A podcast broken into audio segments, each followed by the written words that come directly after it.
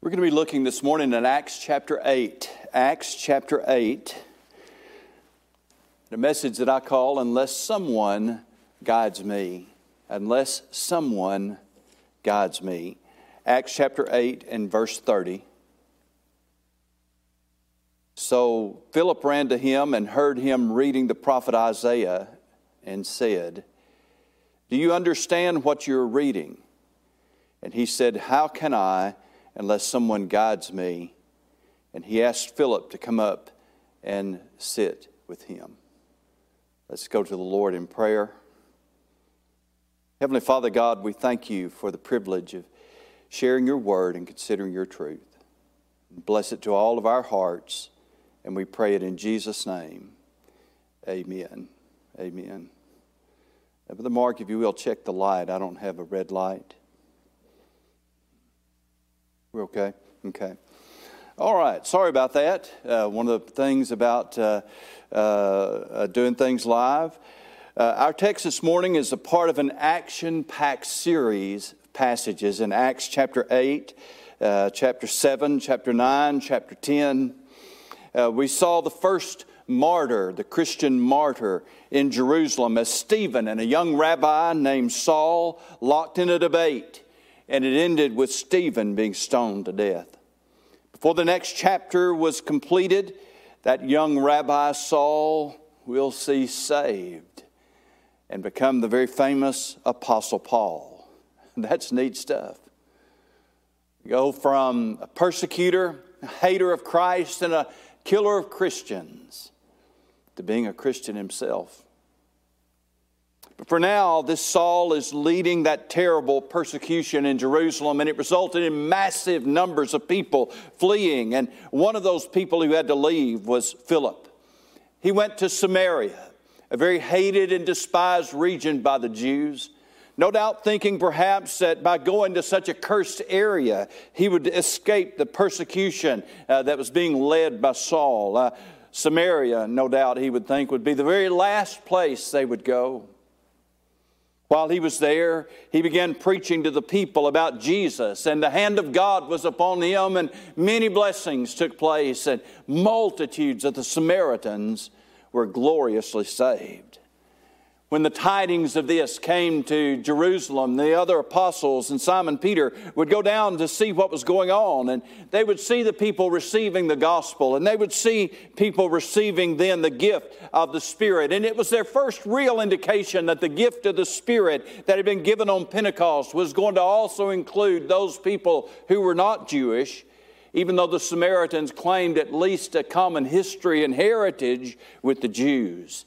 It was a mighty revival, that Samaritan revival, a great movement of the gospel, an incredible work of the Spirit of God that God had accomplished through that great preacher, Philip.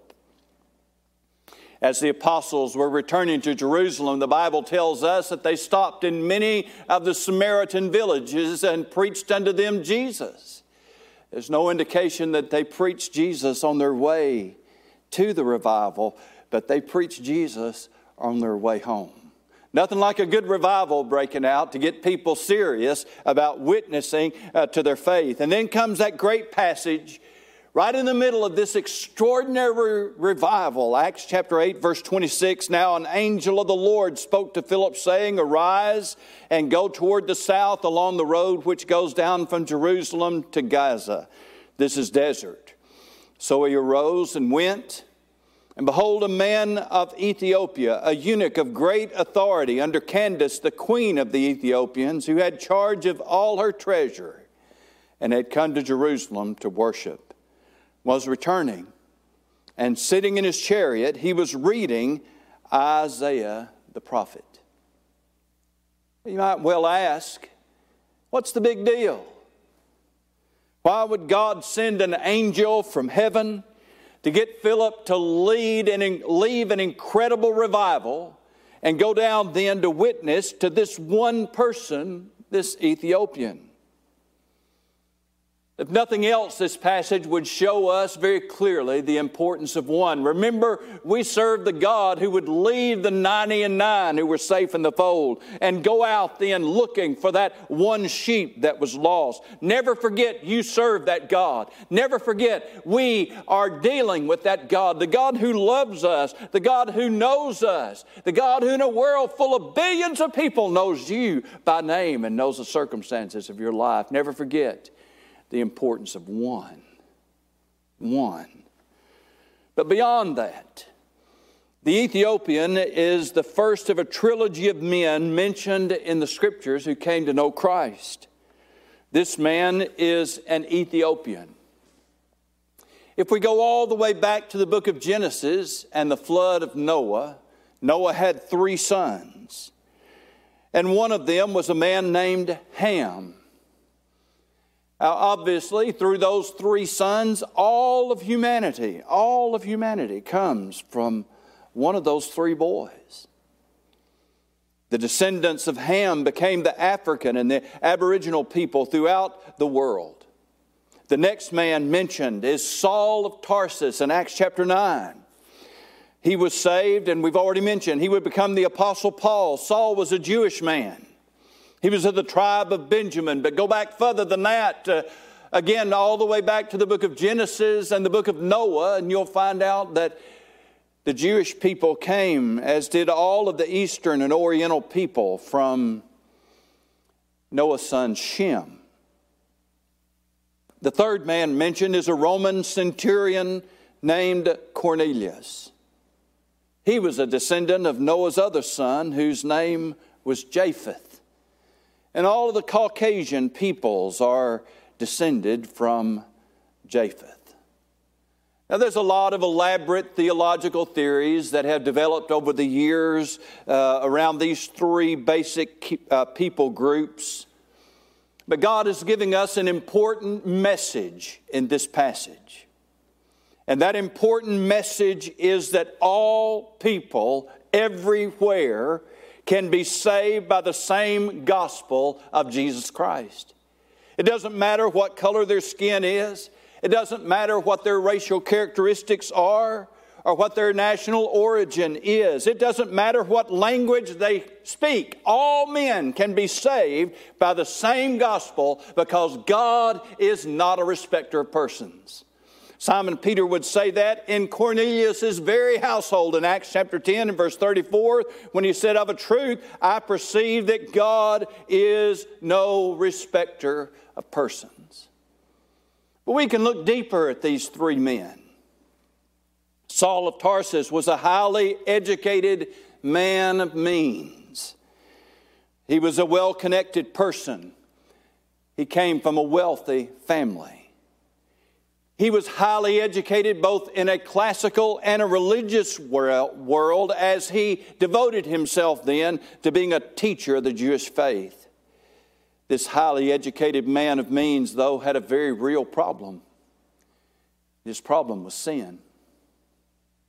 Cornelius was a respected soldier in a prominent position who, like Saul, was a devout man, but he had a similar problem in fact, he had the same problem the problem of sin. Before us in our text is the Ethiopian eunuch who served Candace, the queen of the Ethiopians. He too was highly educated. He was in a position of great political power because he held the purse strings of the nation. But he had a problem too, the same problem the sin problem. So much of the resources of the Christian world today is devoted to improve people's environment. But let's not forget that the message of the Bible tells us that humanity started out in an absolutely perfect environment. It has never been better than Eden. It was perfect in every way. They had perfect fellowship with God in every way. Nothing about the whole universe was under the curse. And yet man still chose sin. And except for the power of the gospel of Jesus Christ, that choice of sin becomes man's eternal destiny. All of humanity then is under the curse of sin. And if we want to make the world a better place, there's only one way to do it, and that's sharing the gospel of Jesus Christ. We also notice that these three men were all on a quest for God. Saul of Tarsus was raised a Pharisee. He had devoted himself to learning all that he could learn about the law of Moses, learning all that he could learn about the uh, religion of the Jews. He was seeking God. Cornelius was a good soldier, he was a good man.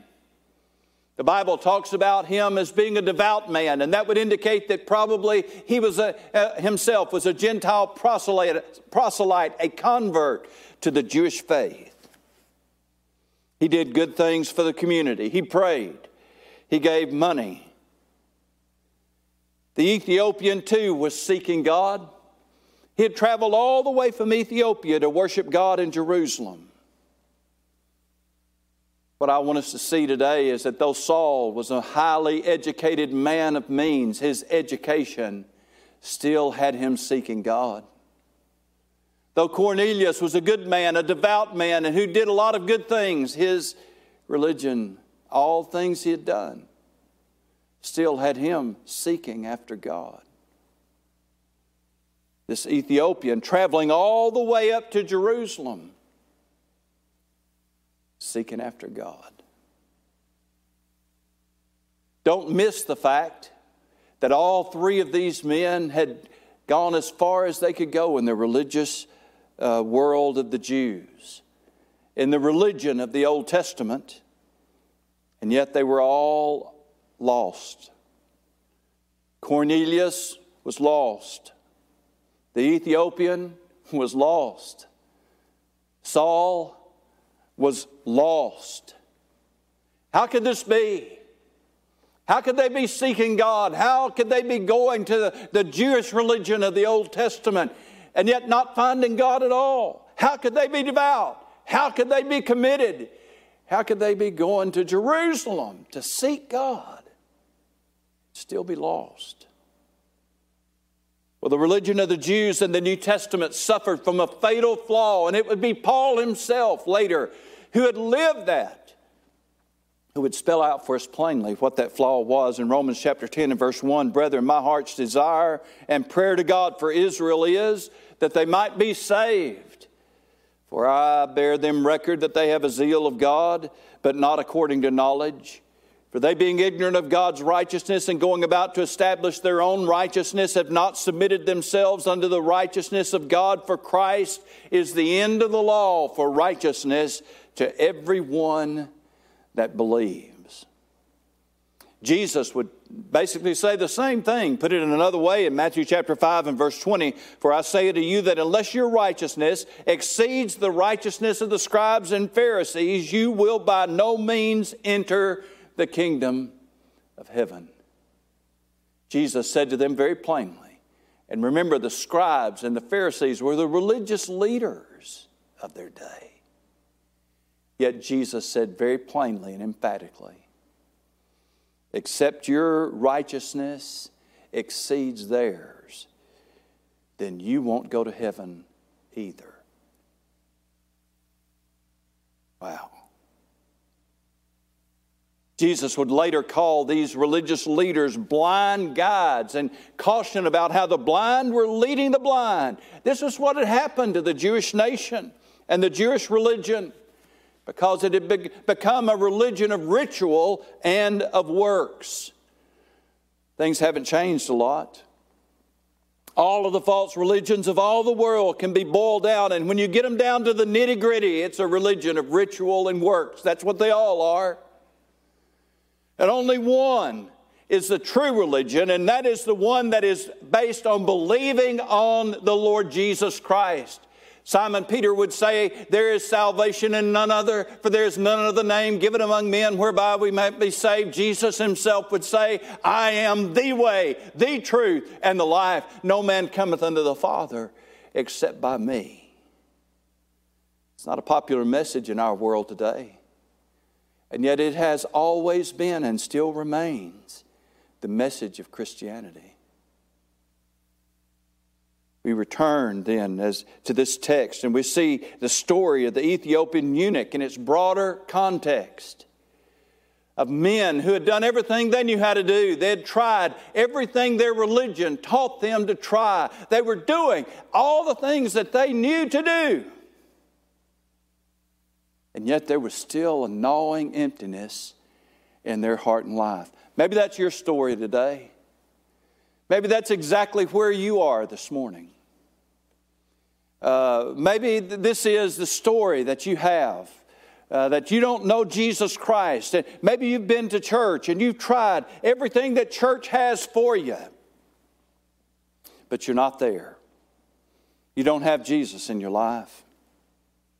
So, as we pick up this story then today, and we see uh, Philip going down to, uh, to Gaza and meeting up with this Ethiopian, and Philip is running to him and hearing him reading the prophet Isaiah and said, Do you understand what you're reading? And he said, How can I unless someone guides me? And he asked Philip then to come up and sit with him. What an amazing story that is. I've used Philip's approach many times. When I'd see people reading the Bible in public, I'd ask them, uh, Do you understand what you're reading? Sometimes I'd say it in King James English, and that'd really get me a funny look. Understandest thou what thou readest? huh? oh, but let's hold off on that just a minute, Jason. Uh, but uh, let, let's, uh, let's get this in our mind. Here's Ethiopian, uh, the treasurer, reading from the scripture, reading from the prophet Isaiah in Isaiah chapter 53, and Philip heard him reading that aloud the place of the scripture which he read, verse 32 he was led as a sheep to the slaughter, and like a lamb dumb before his shearer, so he opened not his mouth. In his humiliation, his judgment was taken away, and who shall declare his generation? For his life is taken from the earth. And the eunuch answered Philip and said, I pray thee, of whom speaketh the prophet this? Of himself or of some other man? And Philip opened his mouth and began at the same scripture and preached unto him Jesus. We love how the story ends. As they went on down the road, they came to some water, and the eunuch said, See, here is water. What hinders me from being baptized? And then Philip said, If you believe with all your heart, you may. And he answered and said, I believe that Jesus is the Christ, the Son of God. And so he commanded the chariot to stand still, and both Philip and the eunuch went down into the water, and he baptized him. And now, when they came up out of the water, the Spirit of the Lord caught Philip away so that the eunuch saw him no more, and he went on his way rejoicing. Rejoicing. That's what we call a happy ending. Don't you like a happy ending? He went on his way rejoicing. Why? Because he had found what he was looking for. He had Jesus in his life. He had given a testimony of his faith in Christ. This is a great passage because it tells you why the Bible teaches believers' baptism, not infant baptism. We can see in our mind's eye then Philip and the Ethiopian going down into the water. The word baptize means immerse. He baptized him in the name of the Father and the Son, the Holy Spirit, exactly as Jesus taught us to do. Now, along about this point, some of you might be thinking, well, preacher, have you forgot what day this is? This is Mother's Day. I hadn't forgot what day it is know exactly what day it is. I wish we had a house full of moms we could all honor today, but we can't. But the message that I'm about to give you really applies to everybody who is a mother and to everybody who has a mother. It's the title of this message that I brought to you this morning. It's the question asked by the treasurer of Ethiopia so long ago.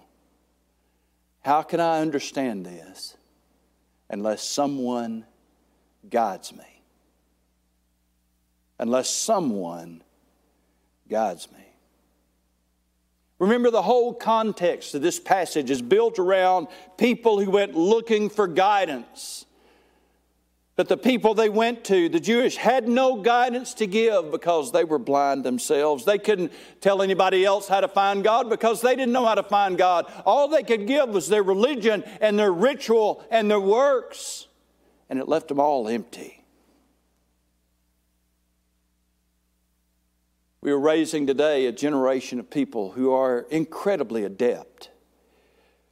I will never cease to marvel, I guess, about how you can hand a little toddler an iPhone and he'll have a game up, playing a game, and about that quick.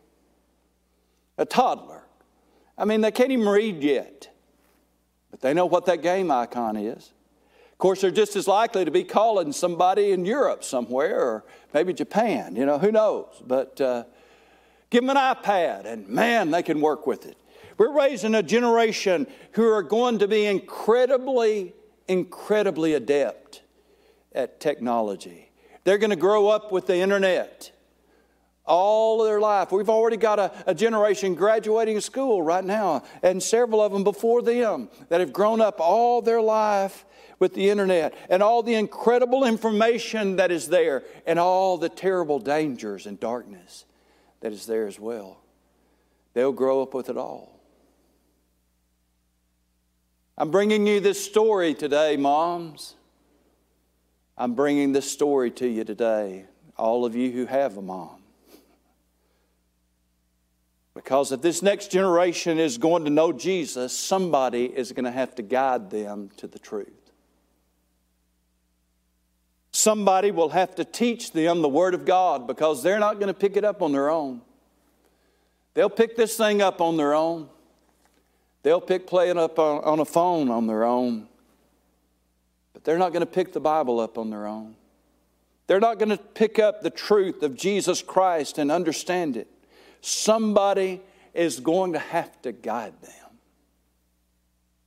Somebody needs to tell them to read the Gospel of John over and over and over again because it's designed to prove to them the simple but profound fact that Jesus Christ is Lord. Somebody needs to tell them to read Matthew a whole lot Somebody needs to tell them that they need to study Genesis a long time before they study Revelation because if they try to read Revelation and understand it without understanding Genesis, it's going to be a mystery to them. They need somebody to guide them and tell them who Daniel is and who Isaiah is and who Jeremiah is and who David is and Saul and Solomon and Ahab and Jezebel and Elijah and Elisha and Matthew and James and John and on and on and on. They need someone to guide them. Someone who knows what Jesus did for us.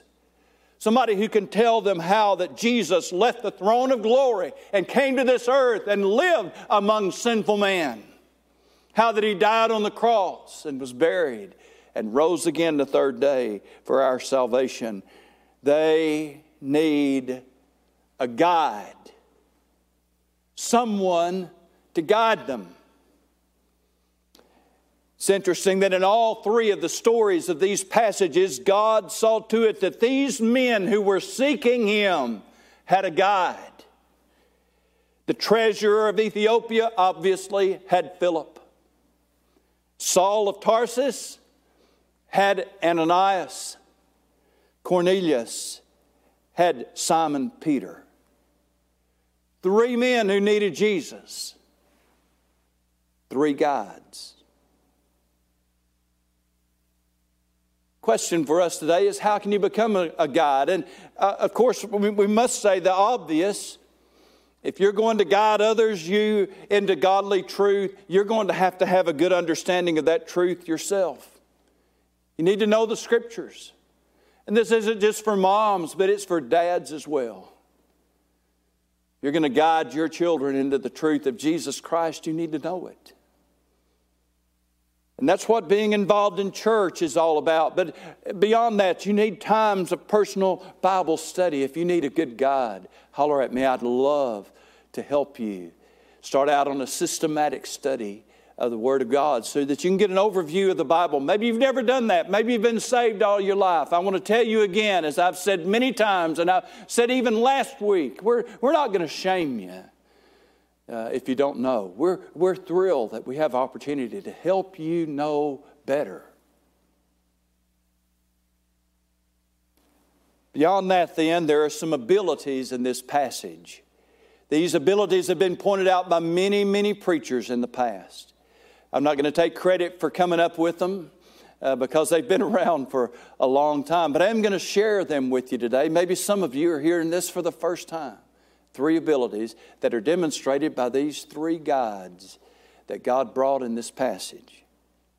First of all, there's Philip, the guide to the treasurer of Ethiopia.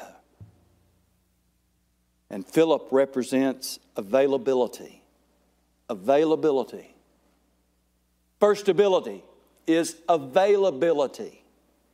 In a way, this is the most important one of all. Philip was willing to go to Samaria.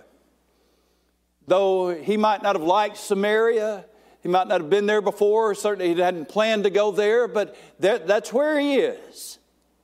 And when he finds himself in Samaria, then he begins to preach Jesus Christ to the people who were there. And there was a great revival. But when God tapped him on the shoulder and said, I need you in Gaza, Philip went to Gaza. No questions, no arguing. The Bible says he got up and went. Availability is one of the greatest challenges that we all face in this busy world, but perhaps the last eight weeks have taught us that we can do a whole, without a whole lot of things that maybe we used to think we had to have and that we had to do. I want to say something knowing full well what I'm about to say. Nothing, nothing can take precedence over guiding others to the truth of Jesus Christ. Most especially if they are your children, your grandchildren, or your great grandchildren. The question of this Ethiopian treasurer from so long ago echoes in our ears today. How can I understand unless somebody guides me? Availability. The second great ability is illustrated by Ananias, and that's what we'll call expendability. Expendability. You see, God sent Ananias to witness to Saul. And by the way, Saul had come to the city of Damascus to kill and imprison Christians. And when God sent Ananias to go and talk to Saul, uh, Ananias felt compelled to let the Lord know about this. Apparently, God, you don't know about this guy. I've heard a lot about him. He kills Christians. I'm a Christian. Are you sure? God just gave him the same instruction again. You go down there, Straight Street, Damascus. You tell Saul, he's a chosen vessel unto me. Ananias went down there setting aside his natural instinct, no doubt, for self preservation, to be obedient to God's command. I'm sure Ananias was never sorry that he put away his fear and he went that day and served the Lord. You may have to risk your life someday to witness for the Lord Jesus. God may call you or your son or your grandson to go to a foreign land you may have to suffer loss. You might have to endure ridicule. You might have to put yourself at risk in order to do the Lord's work. The greatest ability is availability, but after that, the second's likened to it, and that's expendability. Do we understand that we may have to sacrifice for the Lord's work? And are we willing to make that sacrifice? The last guide that illustrates the ability is Simon Peter. And Simon Peter represents adaptability. Adaptability. it was a huge faith, uh, step of faith, you see, for Simon Peter to enter the home of the Gentile Cornelius. He was doing something he had never done before. As the vision of the great sheet taught him when God said, Arise, Peter, kill and eat, Simon Peter said, Lord, not so, Lord. I, have never eaten any of this stuff before. But that was designed to prepare him to go and visit with the Gentile Cornelius. When he walked into Cornelius' house, he was doing something he had never done before. He looked around and there was a crowd of Gentiles there gathered to hear the word. He had never preached to a crowd of Gentiles before, but you know he did. he did. He didn't even get to finish his sermon because the Holy Spirit interrupted. Those people were so ready to believe on the Lord Jesus Christ, as Peter began to preach to them, the Holy Spirit of God fell on them. He ended up baptizing a bunch of Gentiles that day. He had never done that before. You see, being a guide means that we need to be sensitive to the leadership of the Holy Spirit. God may tap us on the shoulder, send us somewhere we didn't expect to go. God might tap us on the shoulder, send us to somebody, maybe put our life at risk. He's done it many, many times before with His people. God may very well ask us to do something we've never done before. Being a guide means that we need these three great abilities demonstrated by these men availability, expendability, and adaptability. Wrapping it up then today, I want us to just think in and kind of hone in then on that great question. Leaving a revival meeting, going down to talk to just one guy. As he approaches the chariot, he hears this man reading aloud, of all things, reading aloud. You understand what you read? How can I accept some man, somebody should guide me? How can I understand unless somebody should be my guide? I want to send out this challenge to all of the mothers who are here and to everybody who has a mama. Let's think about being spiritual guides. Think about what a tragedy it was when Jesus would speak of the nation of Israel and call them blind guides. The blind leading the blind. May that never happen in America. May it never happen in Faith Baptist Church. May we be the kind of people that understands that sometimes the greatest work that any of us has to do is inside the walls of our own homes as we guide our children, our grandchildren, our great grandchildren into the truth of God. Do you understand what you read? How can I? Except some man should guide me. Somebody should guide me. I'm going to lead us in a prayer at this time, and after this, Brother Jason is going to lead us in a hymn of invitation. I want you all to think for a moment about your own spiritual condition. Maybe you've gone to church, but you left church feeling empty. The reason is because going to church won't save you. You've done a lot of good things. Tried to pray, tried to read the Bible. It just leaves you empty. The reason is because praying and reading the Bible is not going to save you. There's only one who can save you, and that's Jesus Christ. And the message is that we must understand that we're sinners. And we believe on Jesus and ask Him to forgive us of our sin be our Savior.